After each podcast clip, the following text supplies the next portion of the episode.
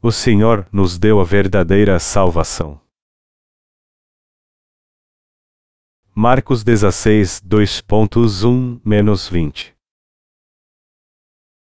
E, passado o sábado, Maria Madalena e Maria, mãe de Tiago e Salomé, compraram aromas para irem ungí-lo. E, no primeiro dia da semana, foram ao sepulcro, de manhã cedo, ao nascer do sol. E dizia umas às outras: Quem nos revolverá a pedra da porta do sepulcro? E, olhando, viram que já a pedra estava revolvida, e era ela muito grande. E, entrando no sepulcro, viram um jovem assentado à direita, vestido de uma roupa comprida, branca, e ficaram espantadas. Ele, porém, disse-lhes: Não vos assusteis. Buscais a Jesus Nazareno, que foi crucificado. Já ressuscitou. Não está aqui, eis aqui o lugar onde o puseram.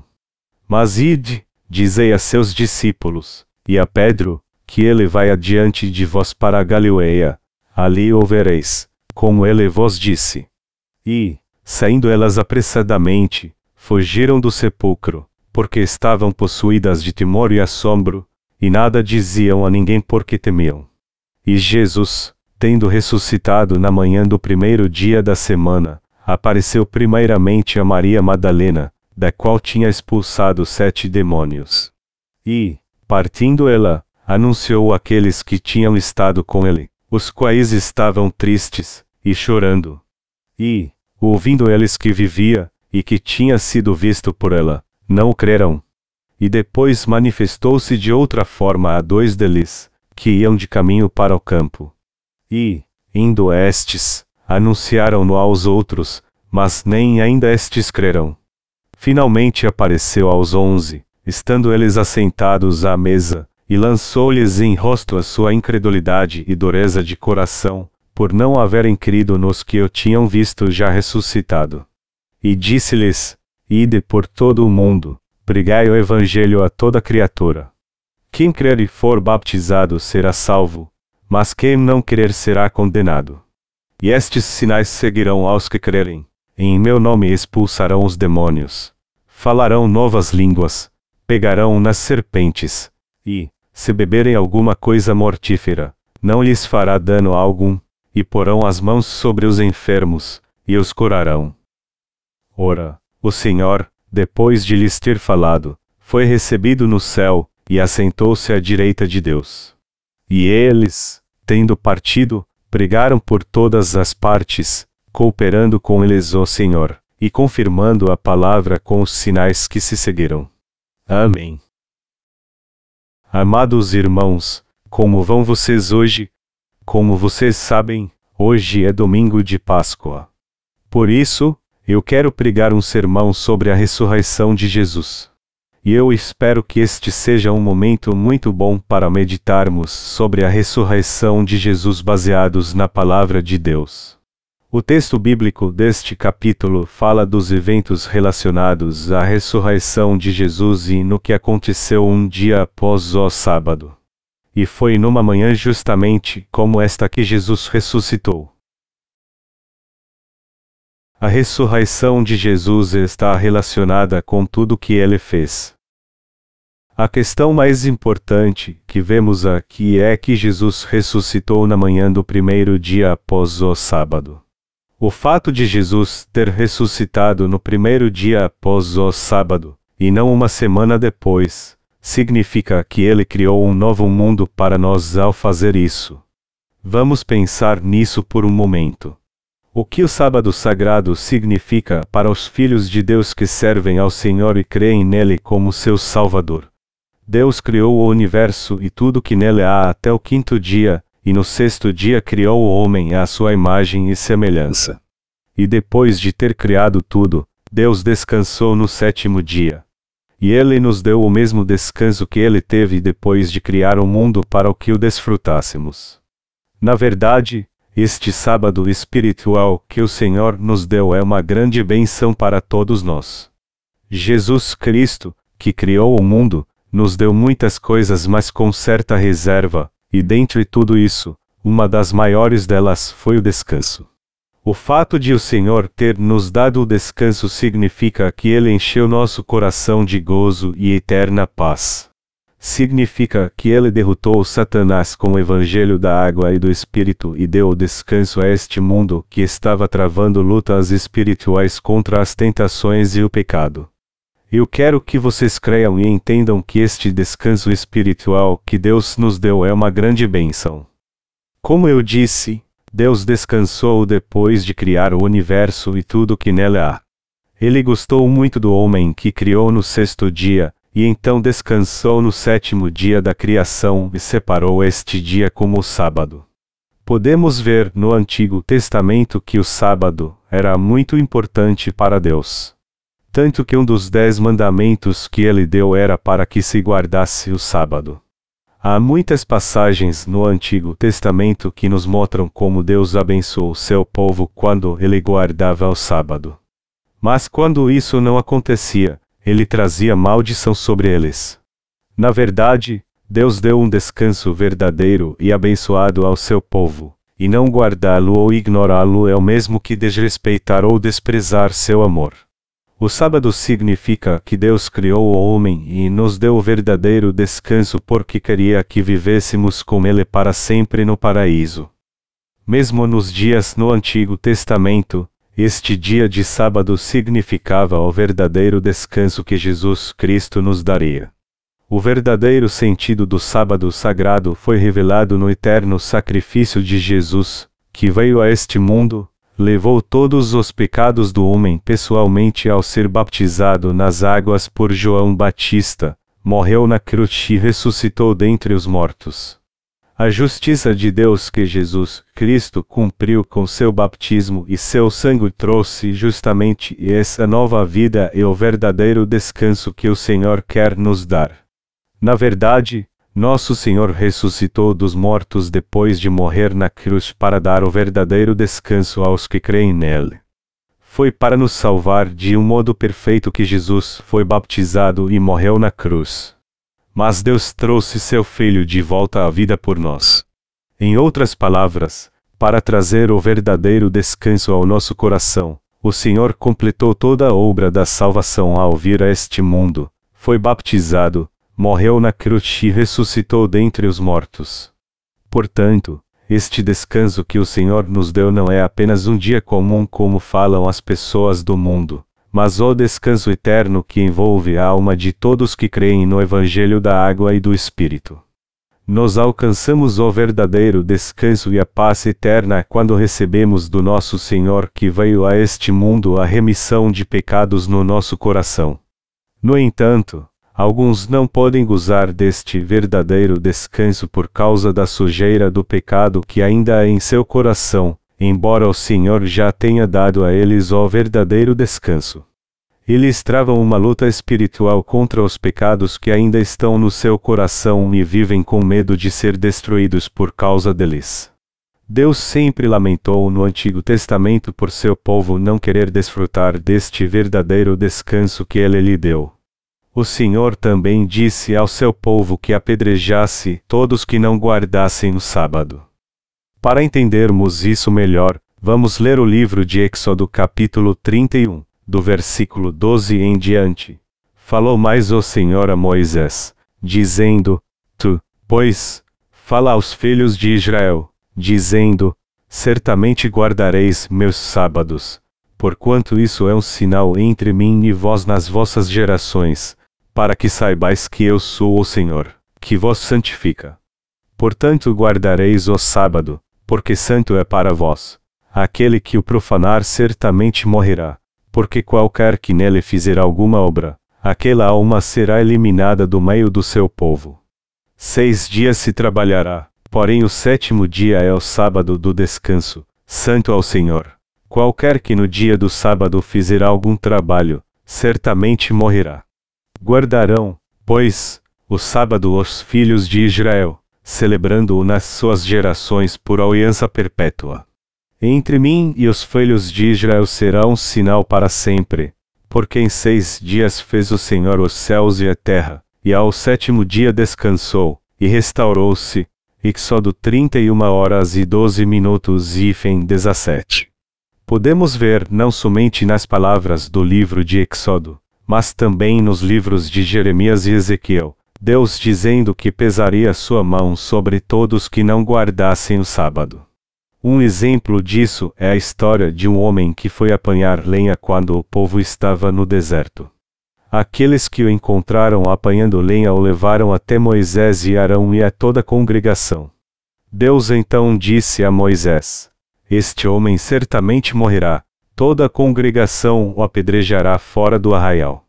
Então, como Deus ordenou a Moisés, ele foi levado para fora do arraial e toda a congregação o apedrejou até a morte. Números 15 horas e 32 minutos menos 36. Eu já falei a vocês sobre o sábado várias vezes antes, mas você que está visitando nossa igreja a primeira vez pode estar pensando: essa igreja é do Adventismo do sétimo dia. Nós não somos adventistas do sétimo dia. Eu só estou explicando o que significa o sábado conforme o que diz as Escrituras, para que possamos entender melhor este dia que antecedeu a ressurreição de Jesus pois ele ressuscitou um dia depois do sábado, não uma semana depois. Mas por que as Escrituras dão tanta importância ao sábado e até diz que quem não o guardasse deveria morrer apedrejado? O fato é que há muitas pessoas entre os cristãos que dão uma importância exagerada ao sábado. Elas dizem assim: temos que guardar o sábado para receber a salvação de Deus. Não podemos fazer nada no sábado. Essa seita é chamada de Adventismo do sétimo dia. Mas não devemos nos importar muito com eles porque eles creem em doutrinas criadas pelo homem e a interpretação que fazem da palavra está toda errada. O mais importante aqui é entendermos o verdadeiro significado da palavra de Deus, e não apenas darmos importância demais ao sábado, como fazem os adventistas do sétimo dia, nosso Senhor veio a este mundo para tirar os pecados do homem, inclusive os meus e os seus. Melhor dizendo, ele veio para nos tornar povo de Deus e nos levar para o seu reino, a fim de vivermos ali com ele por toda a eternidade. O Senhor veio a este mundo e tirou todos os nossos pecados quando foi baptizado, carregou todos eles em nosso lugar e foi castigado na cruz com esse propósito. Só que ele ressuscitou três dias depois de morrer na cruz, deu testemunho da maravilhosa obra da ressurreição por quarenta dias, e agora está assentado à direita do trono de Deus. Jesus completou toda a obra da salvação com o único propósito de fazer com que os pecadores se tornassem filhos de Deus perfeitos. Onde podemos então, amados irmãos, encontrar a prova de que nos tornamos filhos de Deus realmente senão através desse ministério. E essa prova é o que nos dá o verdadeiro descanso.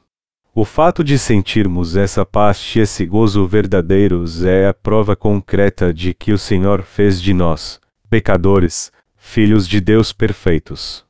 Temos uma paz abençoada em nosso coração, e é por isso que damos graças ao Senhor e o adoramos e o Senhor nos deu a salvação justamente para que tivéssemos esse descanso tranquilo. Então, podemos dizer que recebemos esse descanso por causa do ministério da salvação do Senhor e do seu grande amor por nós.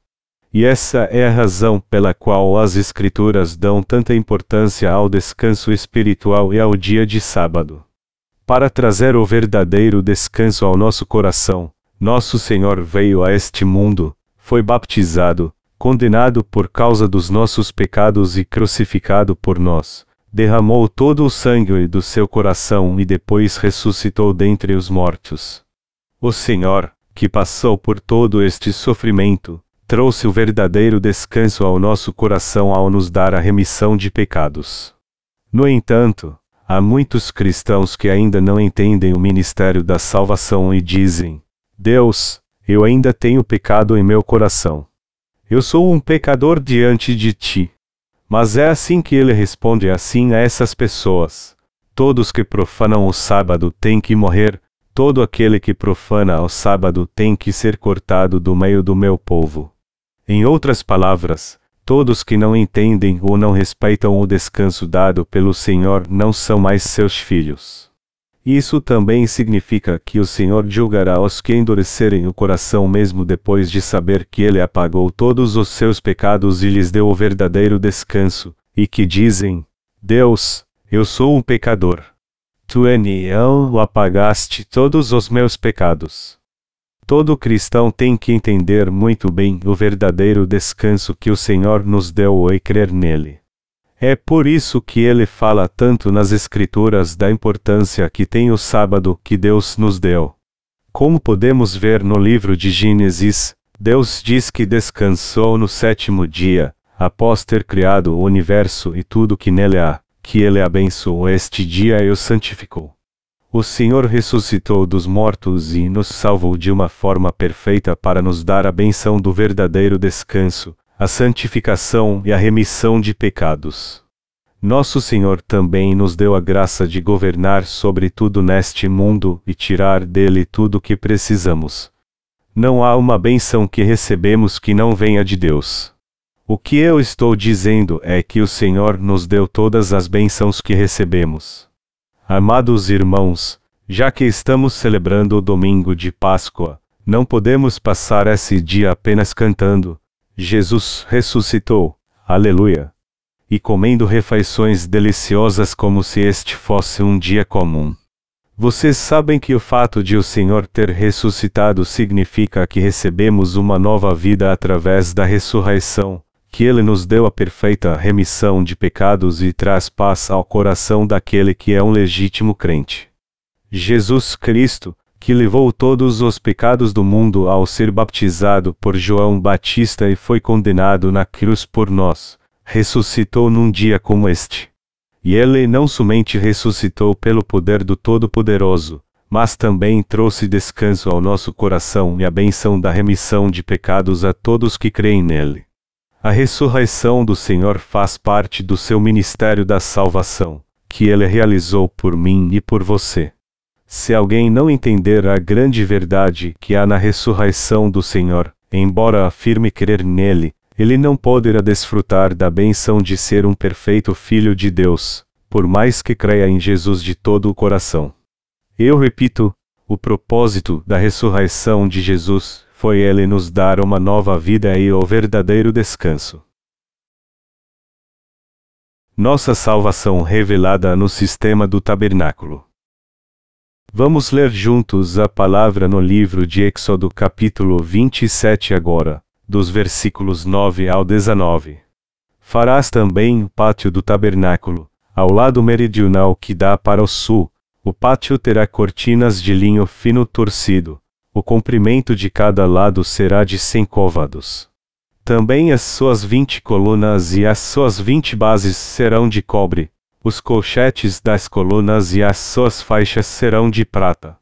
Assim também para o lado norte as cortinas, no comprimento, serão de cem côvados, e as suas vinte colunas e as suas vinte bases serão de cobre, os colchetes das colunas e as suas faixas serão de prata e na largura do pátio para o lado do ocidente haverá cortinas de cinquenta côvados, as suas colunas dez, e as suas bases dez. Semelhantemente a largura do pátio do lado oriental para o levante será de cinquenta côvados. De maneira que haja quinze côvados de cortinas de um lado, suas colunas três, e as suas bases três. E quinze côvados das cortinas do outro lado, as suas colunas três, e as suas bases três. E a porta do pátio haverá uma cortina de vinte côvados, de azul, e púrpura, e carmesim, e de linho fino torcido, de obra de bordador, as suas colunas quatro, e as suas bases quatro. Todas as colunas do pátio ao redor serão cingidas de faixas de prata, os seus colchetes serão de prata, mas as suas bases de cobre. O comprimento do pátio será de cem côvados, e a largura de cada lado de cinquenta, e a altura de cinco côvados. As cortinas serão de linho fino torcido, mas as suas bases serão de cobre. No tocante a todos os vasos do tabernáculo em todo o seu serviço, até todos os seus pregos, e todos os pregos do pátio, serão de cobre. Nessa passagem, Deus diz ao seu povo para fazer primeiro o pátio do tabernáculo, pois nesse pátio seria construído o tabernáculo, a casa de Deus, onde ele habitaria. Eles usaram muitos materiais para construir o tabernáculo naquela época, mas hoje eu só vou falar do significado das colunas de madeira e do linho branco. Até hoje é preciso usar colunas firmes para construir uma casa de madeira. E por isso que eles precisaram de colunas para construir o pátio do tabernáculo, onde Deus habitaria. Naquela época, eles usaram colunas de madeira, e cada uma delas media 2,5 metros. Para construir o pátio do tabernáculo, eles usaram 60 colunas de madeira de cada lado, fincando-as bem no chão e amarrando-as com colchetes e faixas. Depois, eles revestiram tudo com linho branco, com todo o cuidado. Assim, ninguém que estivesse de fora poderia ver o pátio do tabernáculo. Deus mandou que eles fizessem o pátio do tabernáculo para que ninguém que estivesse do lado de fora pudesse ver o que estava sendo feito lá dentro, a não ser que entrassem pela porta. Até hoje, quando viajamos para o interior, vemos que as pessoas fazem cercas revestidas de pano branco para cercar sua propriedade. O tabernáculo descrito na palavra de Deus deve ter sido parecido com isso. Eu levaria muito tempo hoje para falar do sistema do tabernáculo em detalhes. É por isso que eu vou falar somente do significado das colunas de madeira da agora em diante. Seu linho branco significa a santidade de Deus. Cada coluna de madeira significa a verdade da salvação que Jesus trouxe a este mundo.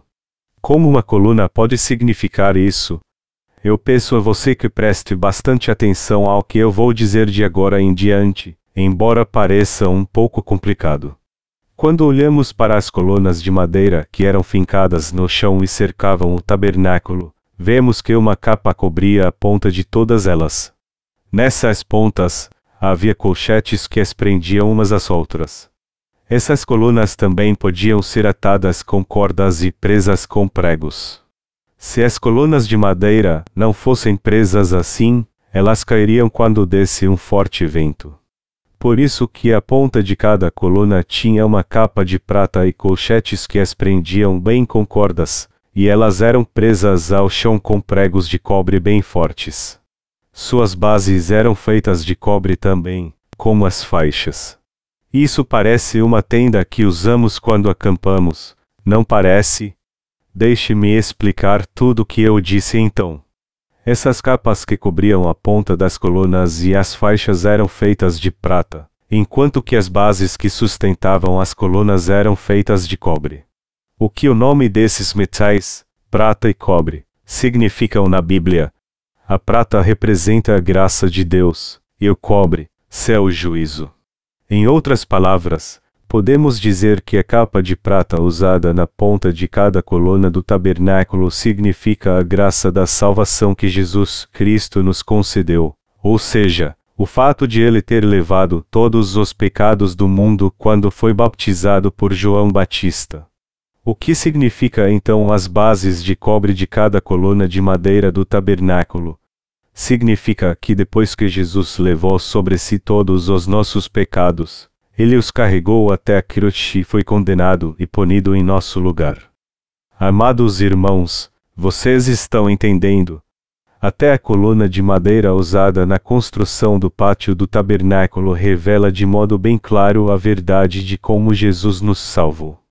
Cada coluna de madeira do pátio do tabernáculo demonstra a graça da salvação que o Senhor trouxe a nós pecadores.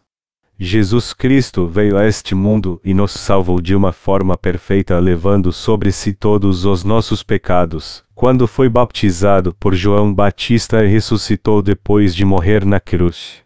Isso já tinha sido profetizado quando Deus instruiu detalhadamente o seu povo no Antigo Testamento como construir o tabernáculo nós não teríamos sido salvos e nos tornado filhos de Deus se o Senhor não tivesse levado todos os nossos pecados sobre si quando foi baptizado. Ainda seríamos pecadores se o Senhor não tivesse levado sobre si os pecados do mundo sozinho e não tivesse sido condenado na cruz. Jesus Cristo, que ressuscitou dos mortos, cumpriu todo o ministério da salvação de um modo perfeito e deu uma nova vida abençoada a todos que creem nele assim.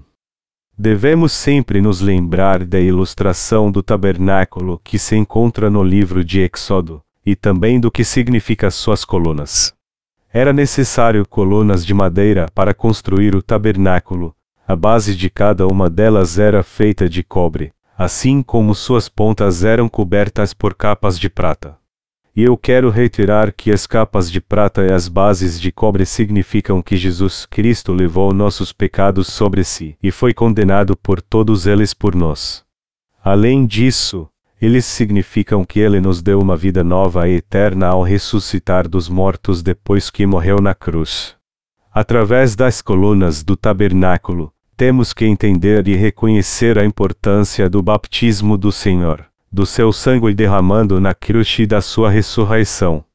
Hoje é domingo de Páscoa, e não devemos apenas cozinhar ovos e escrever coisas lindas em sua casca como Jesus ressuscitou. E também ressuscitaremos e receberemos uma nova vida. Já que chegou a Páscoa, vamos ser a luz do mundo e sal da terra. Nós não podemos celebrar a Páscoa como se fosse um feriado qualquer. Jesus veio a este mundo num corpo carnal realmente e levou sobre si todos os nossos pecados ao ser batizado no Rio Jordão quando tinha 30 anos. Depois disso, ele se tornou o verdadeiro Salvador que ressuscitou ao terceiro dia depois de morrer na cruz para pagar todo o salário pelos nossos pecados. As bases de cobre que sustentavam as colunas do tabernáculo significam que o Senhor foi condenado pelos nossos pecados em nosso lugar. E as capas de prata das colunas significam que o Senhor nos cobriu com a graça da salvação. Portanto, temos que crer que Jesus, Cristo, ressuscitou para salvar pecadores como nós e nos dar uma nova vida. Nós temos que entender que a ressurreição do Senhor é o cumprimento da sua promessa de salvar nossa alma e nos levar para o reino eterno de Deus, a fim de que vivamos eternamente com Ele, mesmo que nosso corpo morra. Meus amados irmãos, já que estamos felizes com a Páscoa, eu sinceramente espero que vocês creiam na promessa da salvação que Deus nos fez, Tenham esperança no reino de Deus e sejam pessoas de fé cheias de gratidão ao Senhor em seu coração. Uma prova concreta de alguém que tem uma fé errada é pensar assim: Jesus morreu na cruz na Semana Santa. Deve ter sido algo terrível para ele. Mas ele ressuscitou na Páscoa. Aleluia. Amém.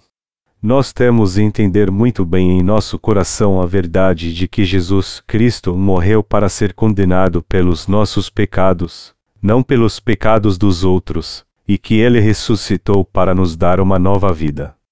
O fato de o Senhor ter ressuscitado, nos salvado de modo perfeito dos nossos pecados e nos dado o verdadeiro descanso é uma verdade muito clara.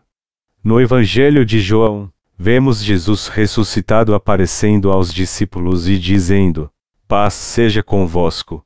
Assim como o Pai me enviou, também eu vos envio a vós. Depois então, assoprou sobre eles e disse-lhes: Recebei o Espírito Santo. João 20 horas e 21 minutos menos 22. E exatamente como está escrito, nosso Senhor nos deu o dom do Espírito Santo depois que ressuscitou. Está claro que nosso Senhor nos deu o Espírito Santo e nos tornou perfeitos e gloriosos. Como alguém pode receber essa benção do Espírito Santo então? Não é difícil. Se ele crê no batismo de Jesus Cristo e na sua morte na cruz, ele já tem o Espírito Santo. Pela fé no batismo de Jesus e na sua morte na cruz, todos podem receber o Espírito Santo, e não apenas a benção da remissão de pecados. Vamos ver então no Evangelho de Mateus capítulo 3, dos versículos 3 ao 17, que tipo de fé é preciso ter para receber o Espírito Santo. deixa por agora, porque assim nos convém cumprir toda a justiça. Então veio Jesus da Galileia ter com João, junto do Jordão, para ser baptizado por ele.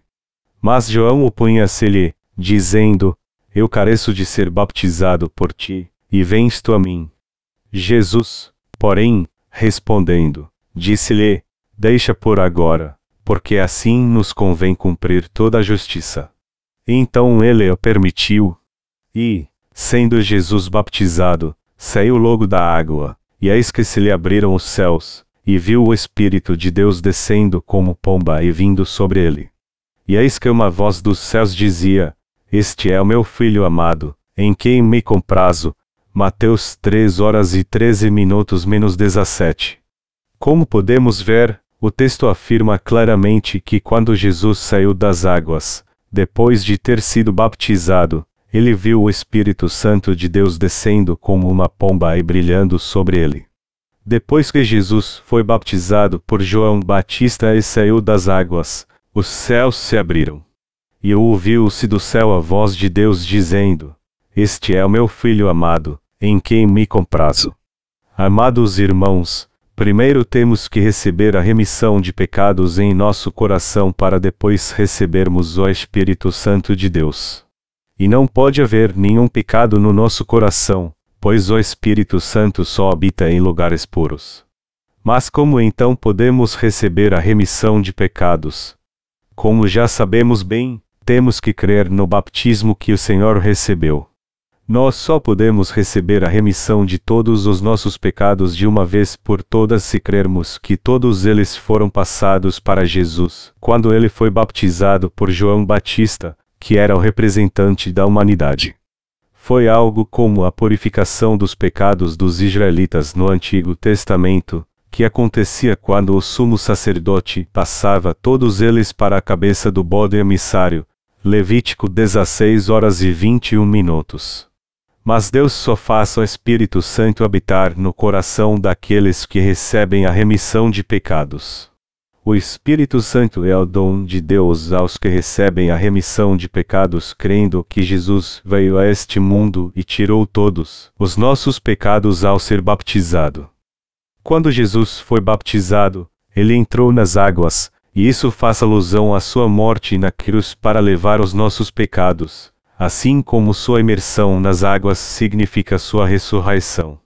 Então, crer no batismo de Jesus é o mesmo que crer em tudo o que ele fez para nos salvar no seu batismo nas águas, na sua morte na cruz e na sua ressurreição. Deste modo, a benção da remissão de pecados é dada a todos que creem no batismo de Jesus Cristo, em tudo que ele fez para nos salvar, e eles recebem também o Espírito Santo em seu coração pela fé. A própria fé que nos leva a receber o Espírito Santo é aquela que nos leva a crer que todos os nossos pecados foram passados para o Senhor quando ele foi baptizado no Rio Jordão. O Antigo Testamento, através do significado das colunas do tabernáculo, já nos mostrava como o Senhor nos salvaria de um modo perfeito. E como afirma a palavra, Jesus Cristo veio mesmo nos dias do Novo Testamento e levou todos os pecados do homem ao ser baptizado, ao ser condenado à morte na cruz para pagar por estes pecados, e se tornando nosso perfeito Salvador ao ressuscitar três dias depois de sua morte. Se você crê em toda a palavra e no ministério da salvação do Senhor que é revelado no Antigo e no Novo Testamento, o Espírito Santo também virá sobre você como uma pomba e iluminará o seu coração. Amados irmãos, eu vou perguntar a vocês novamente: quando e como Jesus levou sobre si nossos pecados e nos fez receber a remissão deles no coração? O Senhor levou todos os nossos pecados, inclusive os dos nossos antepassados e de todas as pessoas deste mundo, ao ser baptizado no Rio Jordão por João Batista. Quantos pecados nós, que somos um poço de pecados, cometemos neste mundo enquanto vivemos? Nós cometemos muitos pecados e faremos isso até o dia da nossa morte. Mas Jesus já levou todos estes pecados, os apagou de uma vez por todas e nos deu a remissão deles. Antes de ser baptizado, o Senhor disse a João Batista: Deixa por agora, porque assim nos convém cumprir toda a justiça. Mateus 3 horas e 15 minutos. O que significa cumprir toda a justiça? Aqui, significa que o Senhor levou sobre si todos os nossos pecados. Também significa que, assim como o sumo sacerdote passava os pecados anuais dos israelitas para o bode emissário impondo as mãos sobre sua cabeça nos dias do Antigo Testamento, o Senhor veio a este mundo nos dias do Novo Testamento e levou sobre si todos os pecados da raça humana desde Adão até o último homem, que nascer até que este mundo chegue ao fim sendo baptizado por João Batista, levando todos estes pecados à cruz e sendo condenado por todos eles. Jesus foi crucificado e morreu na cruz justamente para pagar o preço por todos os nossos pecados que ele levava sobre si desde que foi baptizado. Então, depois de dizer, está consumado, e morrer na cruz, Jesus ressuscitou dos mortos ao terceiro dia e concedeu a remissão de pecados àqueles que creem nessa palavra, assim como o dom do Espírito Santo. Amados irmãos, nós recebemos a remissão de pecados por crermos no batismo do Senhor recebemos a remissão de todos os pecados que cometemos em nossa carne imunda e nos tornamos mais alvos que a neve porque cremos no baptismo de Jesus pela fé. Como o Senhor nos falou através das colunas do pátio do tabernáculo no Antigo Testamento, Jesus Cristo nos cobriu com a abençoada graça da sua salvação, levando sobre si todos os nossos pecados ao ser baptizado e condenado por eles na cruz. Jesus morreu na cruz para pagar o salário por nossos pecados e se tornou nosso verdadeiro Salvador ao ressuscitar dos mortos. Vocês creem nisso, amados irmãos? Nossa alma, que não tinha como escapar do caminho da destruição por causa dos nossos pecados, voltou à vida pela fé que crê nesse baptismo, nós podemos receber a remissão de pecados em nosso coração e também o Espírito Santo de Deus quando cremos que Jesus Cristo levou sobre si todos os nossos pecados quando foi baptizado, e que ele foi condenado por eles em nosso lugar ao morrer crucificado. O Espírito Santo de Deus passa a habitar no nosso coração quando cremos que Jesus ressuscitou dentre os mortos e se tornou nosso perfeito Salvador. O Senhor diz: Portanto, agora nenhuma condenação há para os que estão em Cristo Jesus, que não andam segundo a carne, mas segundo o Espírito. Romanos 8 2.1 Apesar de sermos seres imperfeitos e cheios de pecado, nos tornamos os filhos de Deus perfeitos que receberam uma nova vida do Senhor, pois o Espírito Santo habita em nosso coração. Já que estamos celebrando a Páscoa hoje, temos que entender muito bem como o Senhor nos salvou e como Ele nos deu essa nova vida. Jesus Cristo ressuscitou e nos deu a vida eterna. E quando Ele voltou à vida, o mesmo aconteceu com nossa alma. Por causa do Senhor, já recebemos uma nova vida, entraremos no céu e viveremos felizes para sempre adorando. Eu quero que vocês saibam que já recebemos essas bênçãos pela fé que crê na ressurreição de Jesus. Amados irmãos, eu quero que vocês creiam de coração que o Senhor nos deu essa nova vida ao ressuscitar dos mortos. E eu também quero que vocês vivam com a esperança de que um dia entrarão no reino dos céus por causa da sua fé. O mundo está mesmo muito deprimente hoje em dia. Em pouco tempo, ele se tornou um lugar deprimente por causa da avalanche de pecados dessa geração. Mas como é que nós, que vivemos num mundo tão cheio de pecados, podemos escapar disso e receber a perfeita salvação e uma nova vida? Nós só podemos receber a salvação pela fé em Jesus Cristo. Não há outra maneira. Não podemos receber a remissão de pecados no coração e ser salvos fazendo orações de arrependimento e nos santificando. Como é que todos os nossos pecados podem ser apagados com orações de arrependimento, já que somos seres imperfeitos que pecamos todo santo dia? Todo aquele que diz, nós podemos receber a salvação de todos os pecados que cometemos se fizermos orações de arrependimento, não passa de um enganador. Estes são apenas vigaristas que só querem tirar o dinheiro suado dos crentes. Eles são como os trapaceiros que se vestem muito bem para vender relógios falsos nas ruas.